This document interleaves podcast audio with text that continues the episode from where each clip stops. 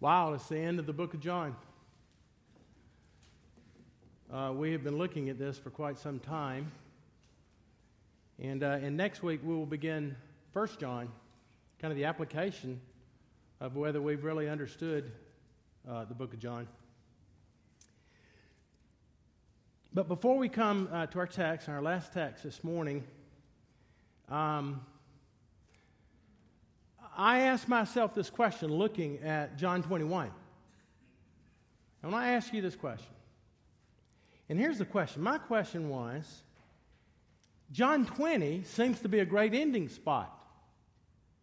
And let me read, for instance. So, so, so Thomas puts his hands in Jesus' side and in his finger in his, in his hands, and he touches his wounds, and he realizes that he is, he is the resurrected Christ, and he says, he says, my Lord and my God.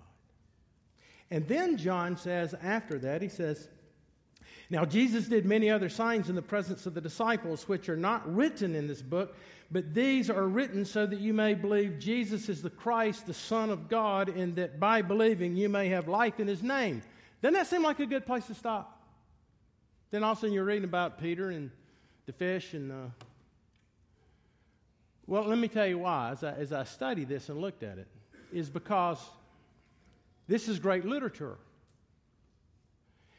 And if John opens up with a prologue, which he does in John 1 1 through 18, then there has to be an epilogue. And so I wanted to make sure I understood what a prologue was and an epilogue. Okay, so I'm going to read it what it is and, and then, and then uh, make my point and then we'll read the text. What is a prologue? A prologue is the, the preface or introduction to a liter- literary work. In other words, it kind of sets up what we're going to be talking about. And then the epilogue is the concluding section that rounds out the design of a literary work. Kind of what does this all mean? Therefore, so what? What's going to happen here next? What is the prologue? Now, ladies and gentlemen, one more time before we leave John. I don't have time to read the whole prologue. But it's John's statement that Jesus Christ is no ordinary person. For it says, In the beginning was the Word, and the Word was with God, and the Word was God, uh, and the Word uh, came, uh, became flesh and dwelt among us. Nothing was made that was, was not made that was made that, that was not through him. In other words, let's just stop here for a moment and think about that. That means it matters to you whether you believe it or not. That's the prologue. And so the rest of the book of John, Jesus, through his signs, is saying, That's right, that's who I am. That's what this book is about. I am your God and your Savior. Okay, so then what is the epilogue? Well, the epilogue we find in John 21, and it's the restoration of Peter, and it is his commission to take this good news into the world. In other words, prologue is this Jesus Christ came into the world to be the Savior, to be the light of the world. Epilogue, you, if you're a Christian, and you understand these things, just like Fritz said, then you're going to share that. Okay, now you go, oh my goodness. Here we go. I'm going to go. I need to now know this. I need to share my faith. No, no, no, no. Let me tell you who the sermon's for. It's for you who feel like you've already blown it. This is not for all the basically decent, good people here at Redeemer that, get, that they know enough to be ethical and good, but they don't share either. I'm going to say, eh, but, but if you're the person who's like, man, I remember the day I believed. I used to share my faith. But you know what? I have committed such heinous sin, repetitious sin. There's no way I can be a witness. Oh, this is for you. And this is the amazing thing about this epilogue. Do you believe that? Well, I want us to look at our text. John chapter 21, 15 to the end of the chapter. When they had finished breakfast, Jesus said to Simon Peter, Simon, son of John, do you love me more than these? And he said to him, Yes, Lord, you know that I love you. He said to him, Feed my sheep, my lambs. And he said to him a second time, Simon, son of John, do you love me? And he said, Yes, Lord, you know that I love you. He said to him, Tend my sheep. And he said to him the third time, Simon, son of John, do you love me? And Peter was grieved because he had said to him the third time, Do you love me? And he said to him, Lord, you know everything. You know that I love you. And Jesus said to him, Feed my sheep. Truly, truly, I say to you, when you were young, you used to dress yourself and walk wherever you wanted. But when you're old, you'll stretch out your hands, and another will dress you and carry you where you do not want to go. And this he said to show what kind of death he was to glorify God. And after saying this, he said to him, Follow me. So Peter turned and he saw the disciple whom Jesus loved following them, the one who had leaned against him during the supper and said, Lord, who, who is it that is going to betray you? And when Peter saw him, he said to Jesus, Lord, what about this man? And Jesus said, If it is my will that he remain until I come, what is that to you? You follow me. So the saying spread abroad among the brothers that the disciple was not to die. Yet Jesus did not say to him that he would not die, but if it is my will that he remain until I come, what is that to you? This is the disciple who is bearing witness about these things and who has written these things, and we know that his testimony is true. And there are many other things that Jesus did. Were, all, were every one of them to be written, I suppose that the world itself could not contain the books that would be written. Let's pray.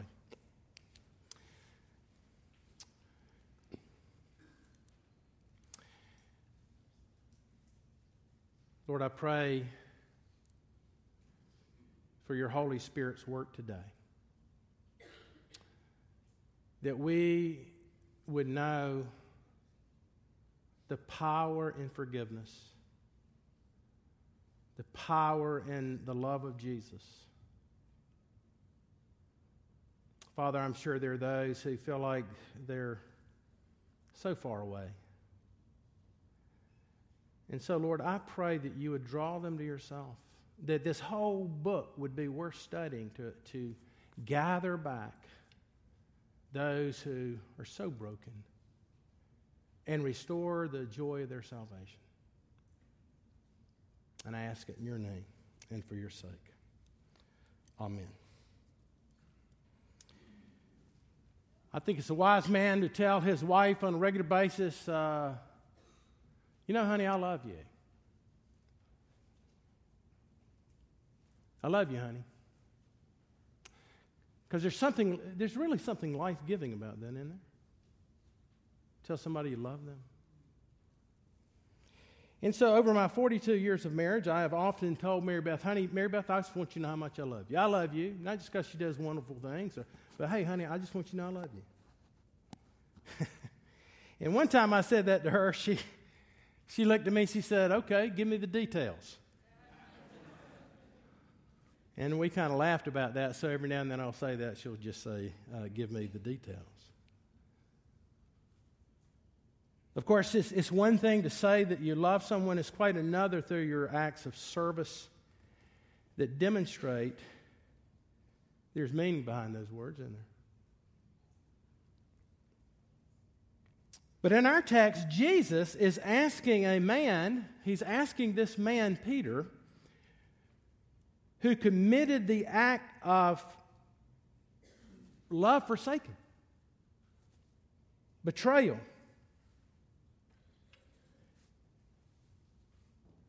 Peter, do you love me?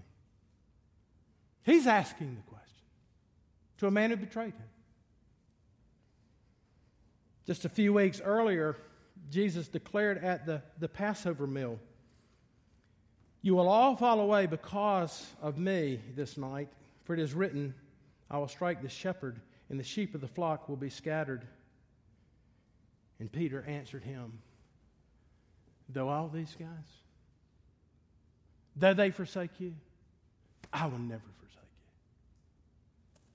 you. Imagine that. So the question is why in the world would he ask a man in the details so quickly after he had broken this vow of undevoted love? He says, Why would he ask him, Do you love me? Do you love me? Well, for two reasons. And, and I hope your heart's not so hard that you can't come back. But first off, to heal him, to be healed. Anybody need to be healed this morning? Of your betrayal, of your slothfulness, of your indifference, of your complaining against God and man and whoever you work for. But not only to heal him, but to commission him, to send him out. Jesus didn't ask, Why did you do that to me? How could you do that to me? You were with me for three years, and not only that, you were one of the inner circle. Peter, James, and John, you were at the transfiguration. I invited you in, and you betrayed me. Why would you do that? He doesn't do that. How could you do that? Why would I ever think of trusting you again? Have you ever said that to people who've wounded you? How can you do that?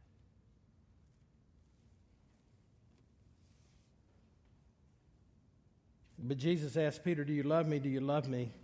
And what is Peter's response? You know what his response was? Y'all see it here? You see what Jesus says? And Peter says, Lord, you know all things. You know all things. You know that I love you. You know I'm not lying because you know all things. Now, here's the question as we end the book of John, having studied the person and the work of Christ and his love that's been revealed for his sheep. Now, here's the question I want to ask you. I really want to ask you this question because here's, here's the crux of the matter is do you love him? Do you love Jesus? How do you answer that question? So, if there's one thing I want to get across this morning, is this unless you love Jesus because he first loved you, you will never serve him. You're just not. I'm sorry. But you can. You can. This is not about good people. Who are the good people? Oh, those who share their faith. Do you know there are a lot of people who will share their faith because they just like to win arguments? Matter of fact, I've often, uh, be honest, I've shared my faith many times. I remember one time at Mississippi State, and this is not on my notes, but, and so Fritz, here I'm editing upward, okay? but I remember at Mississippi State, and we saw the Lord take about 30 or 40 students, and within three years, there was 500 students coming. But I remember one particular day, I had shared the gospel uh, with several people, and, and they all came to Christ, and all of them are walking with the Lord now. But I remember going home that night, and I remember going out in my backyard after I and I said, Lord, I have no idea where I'm with you. Just, just because I share the gospel, maybe I'm good at it. Maybe it's fun. And I can, I can, I can uh, you know, maybe outwit a lot of unbelievers. Means nothing. The question is, do you love me? And I want to tell you this if you love Jesus, you will feed his sheep. Do you love me, Peter? Yes, Lord, I love you. Feed my sheep. Now, this is for you today who go, that'll never happen now. It's just too far. I've gone like 15 years with hardening my heart against God.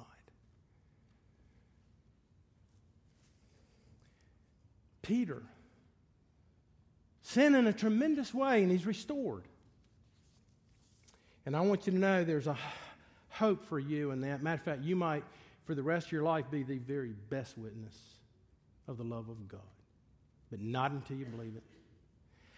So, how do we see this? Well, there's a context of Peter's failure, and then there's the confrontation concerning Peter's failure. There's a context. You got the context. You got to know the confrontation concerning Peter's failure. I mean, Jesus was hard on him. And then finally, the commission after Peter's failure. All right, so what is the context? Well, here's the context. Where do we find Peter in this passage? Well, you don't see it here, but right above that, he's fishing. He's back to fishing. So Jesus Christ has been raised.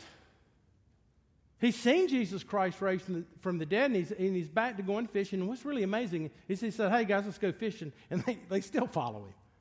So they're, they're fishing. And, uh, you know, they're catching nothing. Kind of reminds you of Luke 5, right? The first time they met. It's kind of a, interesting.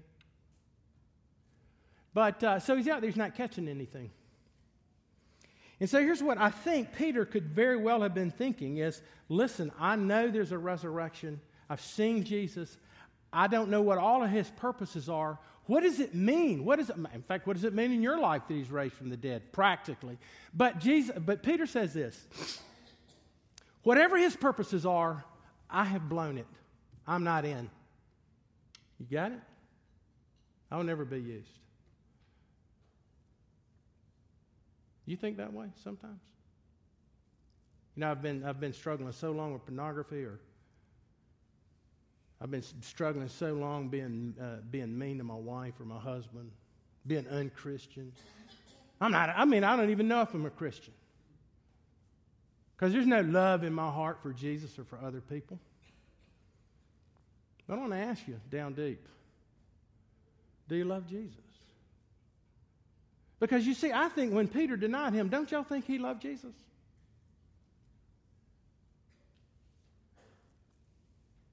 So the question ends up being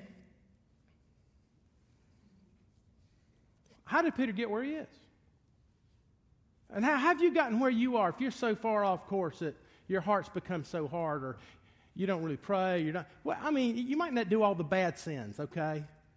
You might do the, but you know, some of the ones that will damn you the most are doing all the good ones. Like I'm a decent person and, you know, and whatever.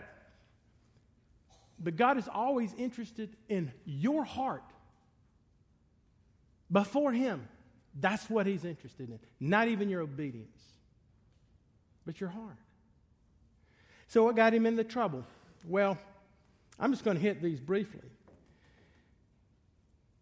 Well, first off, it was pride, right? We've already kind of addressed that. You see that uh, in the passage I just read. And I, by the way, I think he really believed what he said. Lord, I, I you listen, you don't know me. and Jesus, of course, he said, Yeah, I know you, Peter. Um, and what is pride? Pride basically is self sufficiency.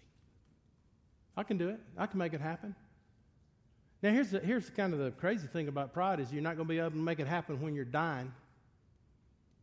Are you? You're not going to be able to go, oh, I'll just get myself off this deathbed. And so, God, in His grace, often allows us to fall in order to put our faith and trust in Him. In fact, one commentator said Jesus could not have prevented Peter from sinning and betraying him because Peter needed to learn in his failure of his arrogance and his pride. Now, I can tell you this in my own life. When I, went, I, I was converted pretty radically. Uh, in a moment when I was 17 years old, I really was. I wasn't looking for God, and I, you know, I had life by the by the tail, so to speak. It's kind of weird. I got converted because I wasn't the broken guy. He broke me pretty quick. But I'm going to tell you something. For the next 10 or 12 years, because God knew He wanted me to be your pastor, one day, he absolutely takes every bit of my self reliance out. So that when I was at seminary, okay, I would, my first year, I'm about to have a nervous breakdown. I really am. So I'm like, man, I, why did, I wish I'd never become a Christian. This is terrible. Now I'm at seminary, and my mind's spinning. You ever, your mind ever spun? You can't get it because it's just spinning, and Okay, well, that was me at seminary my first year. I'm thinking, now all these other guys are. And uh, man, I used to try to find the biggest guy in the class. So I'd sit behind him. You know why I would want to sit behind him? It's so I could hide and the professor wouldn't say, uh, Mr. Farnsworth, would you pray for us today? You know why? Because my, I was so coming unglued that it was like, God, thank you for candy canes and Christmas and snowmen. I, that's about probably what I would have said. And you know why God had to do that? And you know why He continues to do it? Is because of self reliance. We can make it happen. No, we can't. Is that what you need? Do you need self reliant people around you? Do you need Peter never failing? Or do you need to know that if Peter failed in such a dramatic way, that God is still working your life? I want to tell you something. I need that every week. Because there's not one week that has gone by that I am worthy to stand in this pulpit and preach the gospel. So it's pride, and then, and then just uh, a couple of, a couple of others on this uh, first point. There was prayerlessness, right? Hey, they, these guys, they're going to forsake you fine. Jesus takes Peter to the garden with him. And Jesus says, Please pray for me and pray for yourself. And what is Peter doing? He's sleeping. Me, a good sign of the fact you're self reliant uh, is you're probably not praying. Like we as elders at Redeemer, can't we just kind of go, hey, we got this thing going, we got money coming in, we got this going, we do this, and we got that, and then all of a sudden we just stop praying, and God says, okay, well, I'm, I'm going to quit converting people. Prayerlessness. What's your prayer life like? And I'm not trying to beat you up. I'm just trying to go, are you self reliant? Are you trusting in yourself? And then, and then the last thing is, Peter did it on his own. He was like, he was the John, um, John Wayne of the spiritual route. And one of the ways you know that you're self reliant is you, you, it's, it's like one guy told me not long ago. He said, I, you know what? I just don't like church people. I'm a Christian, but I don't like church people. Oh, well, neither, neither do I sometimes, but but I said, What are you talking about? I love being with God's people. I love being around broken people. I love being around people who need Christ. I want to be in fellowship. I want to be in church. I want to get together with people. Let's have lunch together. Well, I can tell you this brother is pretty much denied the faith now. So that's, that's Peter. Is that you? Well, so that's, that's the context of the faith failure. Now, let's look at the confrontation concerning Peter's failure. Okay, so let's just, so that's context. And if the shoe fits where, but, and you're going, you're right, Hal, I, I'm, a, I'm not what I need to be. But I want to promise you that if you want to come back, you can do it today, okay? Matter of fact, the years the locusts have eaten, the Lord can return tenfold if you believe the gospel. If you believe that the story's not about Peter and how wonderful he is, or it's about you and your great commitment to Jesus Christ, but it's about Jesus Christ coming into the world for sinners, for you, then there's great hope for you. And so he confronts him. Jesus loves Peter. He died for Peter, and he's going to use Peter. And so Jesus now confronts him. Now, it's a difficult confrontation but one that we can learn from. Because you see, Jesus is the ultimate counselor. And let me tell you how Jesus does counseling. He gets to the bottom of stuff. But if you sit before the Lord and the Lord says, okay, let's, uh, let's sit down and think about things here, He's going to get to the bottom of where your heart is. And so the first thing He does is He makes us look into the face of our sin.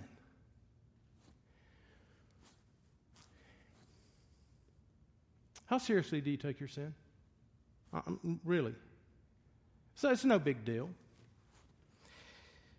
You know, God is gracious. God is going to forgive me. I know that I did something. I probably, I, you know, probably ought to get reconciled to this person over here. But, you know, uh, I know God's gracious. I don't really have to get reconciled because you know what? I'm reconciled to Him. You don't take sin seriously.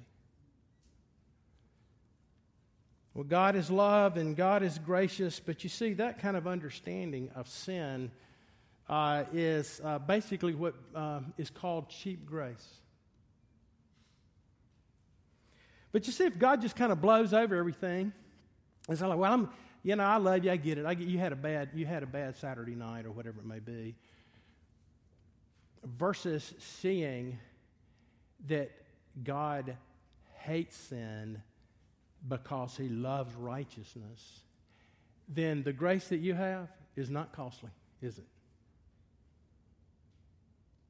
Yeah, okay, I'm, I'm good. Jesus, I believe in Jesus. I've been listening to Hal's preaching and other preachers, and they talk about the grace of God and Jesus Christ. And I'm, but you see, until you are confronted with your sin, let me tell you, high school students, you're getting ready to go off to college. I mean, you've been sitting here, you've been hearing this stuff, and you're going, well, um, yeah, okay. But let me ask you something. Have you been confronted with your need for Christ? So he confronts him. And how does he confront him? Let me tell you, he confronts him. He does, again, well, I've already said this. He doesn't say, Why did you do that, Peter? You know, he says, He says, Peter, do you love me? And, uh, and Peter says, Well, Lord, you know I love you. But what Jesus says, No, no, no. You made that statement. Do you love me more than all of these? Who are the these? The disciples that are there. This is a public conversation. he's sitting around the fire. In fact, by the way, one of the ways he confronts him is he's around a fire. And just weeks earlier, he was denying him around the fire. He is putting it out there for him. And guys, you're, just, you're never, ever going to be healed until you lance the problem. And so, Peter says, uh, Yes, Lord, I do. I know I made that boast, but I love you. I do. So he asked him again, Do you love me? And Peter says, and might, he's not calling Peter here. He's calling, he switches back to Simon. You know what Simon means? Shaky, shaky one. You know what Peter means? Rock. He's denying his profession. He's going back to, oh, shaky one. Do you love me? He says, Lord, you know I love you. And then the third time, and I think the most blistering one that really hit Peter was the third time he said, Lord, uh, uh, Peter, do you love me? And he said, and it says in verse 17, he was grieved. And he says, Lord, you know everything. You know I love you. Now, let me ask you this. So, so, so you're way deep in sin. Maybe you've gotten the hooks in you very good, okay? But if Jesus were to ask you, do you love me? You know she's going to say? Lord, I'm so grieved. Because you see, when it's regret, that's worldly sorrow that leads to death. You're sorry you got caught. You're sorry your life turned out the way it is. But you see, when it's conviction of the Holy Spirit, it comes with Jesus asking you, Do you love me? And your repentance is because you've grieved his heart. Not you did something wrong. But oh Lord, I, I so fail you. Now, i tell you what, I love my wife, and I tell her I love her, and I'm trying to love her, but I feel like I fail most of the time. But I love her. So I have to wrap this up. So he confronts him. You see, until you're confronted, I'm just saying, until you're confronted, you're just going to be a miserable person because just like, well, I'm a terrible person. I know I don't love God. I don't love people. No, no, no, no. Jesus loves you. And if that doesn't bend you, then maybe you're not a Christian. Is it, can we say that? Maybe you're not a believer. Is it okay for you today to say, maybe I'm not a Christian? Because I don't love God. I'd rather hate my mother. I'd rather hate my father. I'd rather hate that Christian on the other side of the church who did me wrong years ago, and we don't even know about it. And you bring that stuff in here. But you know what? You're always going to have sheep and goats in the church. Sometimes when people go off the rails, I feel bad. I feel like maybe I should have been a better preacher. And yet, the fact of the matter is, most people did not believe Jesus. So, so what is the sign that you love him? What, what, is, what does Jesus do after he kind of takes him apart? You know what he says? what does the captain do? Feed my sheep. Feed my sheep. Yes, Peter, now that I know you love me, I will trust you with this gospel. Well, I have to ask you, and this is a short point, but what are you doing to feed the sheep? He said, once you know you're loved and you're good, and I mean, again, I'm saying I, I don't get up here and preach on Sunday mornings, and I hope Rob doesn't. I don't think he does. I don't think Matt. I don't think we're not getting up and says, well, we have loved the Lord, and we are we uh, know what transubstantiation is and in, in for it's a, no I, think the reason i like these guys is we get together every monday back in that door for two hours and we're looking at scriptures and we're praying together and saying god would you please work in our people the way we need you to work in our heart and i'm going to tell you this he says feed my sheep and sheep uh, i had this old man when i told him i was interested in going to ministry old preacher retired kind of cynical guy he said, oh, Why you want to be a preacher? I said, Because I love God's sheep. I thought I had to say something spiritual, right? He was an old man, he's a preacher. He said, Really? I said, Yeah. And he said, Well, let me ask something. He said, You ever been bitten by a sheep? but you know, it's, it's, that you should be in the lives of smelly people. Sheep are nasty, they're dumb. You have to stoop down, you have to pick them up, fall down, pick them up. If you're a husband, you need to love your wife. Your wife need to love your husband. You need to respect your husband. You need to honor your husband. Feed my sheep. Um, yeah, I just want you today. I'm talking to you right now. If you've been so far away and you say, Lord Jesus, I do love you, then feed the sheep, preach the gospel. In fact, that, by the way, look at the life of Peter. Did he continue to screw up? Oh, yes, he did.